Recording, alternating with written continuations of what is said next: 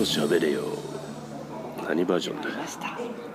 えーっとえちょっと何密室が取れないっていうかもう取るの面倒くさかったんで、えーちょっと今あのカップルシートに座って夜景を見ながら あの怪しいなお送りしておりおます。送りしております。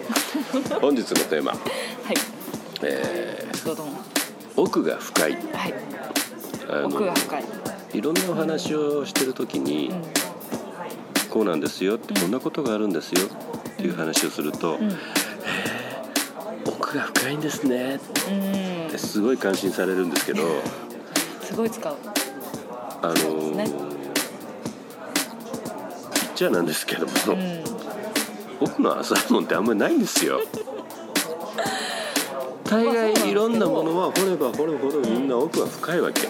うんうん。そうなんですけどみんな掘らない そう掘らない。あ掘らないってなんかあの浅い中で生きているからたまにう深い話専門的だったり技術的な話聞くとおお奥が深いってなるんですよ。あのータイトルだけでほぼ見たことないんですけれども「深いい話」っていうくだらなそうな番組があるじゃないですか、うんもうディスってるわけじゃないですよ。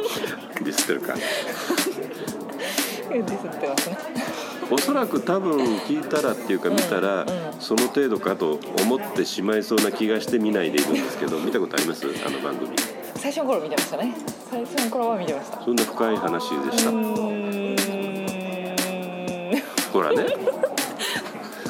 どどこが？っていうぐらい。でもあの番組に置き換えちゃうとあれは感動したレベルですよね。感動？感動。心が動いたそれまたこの間の元気をもらうと同じような話じゃないの？またうんそうなっちゃうんですけどでも感動したって意味で使う気がします。奥が深いって。いやなんかこうとりあえずなんかねあの反応したふりをされてる気がしてね。あの場は場つなぎの言葉ではありますよね。場をつなぐわけね。うん。相づちなんだただ。相づちです。いやそこで僕がその深いものっていうか浅いものないんですよって言うとちょっとやっぱりね空気がちょっと悪くなるんでいつも口には出さないですけどね。い。つも心の中であの奥が深いんですねって。あの本当何でもそうなんです。ダーツっていうね。こういう危険なあの針を投げる競技があるんですがあれっていやダブルフィニッシュをするためには偶数で終わんなきゃいけないから必ずどこかに入れて偶数にしていくんですよ。そのためには128ぐらいからアレンジをしていって次をどこ打ってどこ打ってって常に決まっていてでそこを失敗した時にはこう変えるってすごいこう数字を狙う戦略が常にこうセオリーがまずあるんですよとかいう話をするだけでね。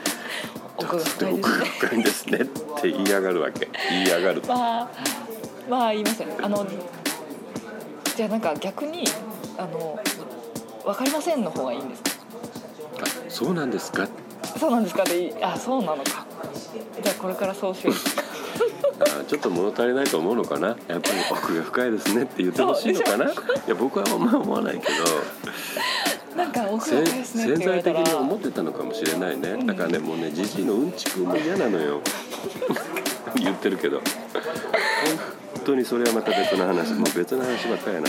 奥が深いはじゃあ相づちだそうです。そう。あのおじさま方が喜ぶ。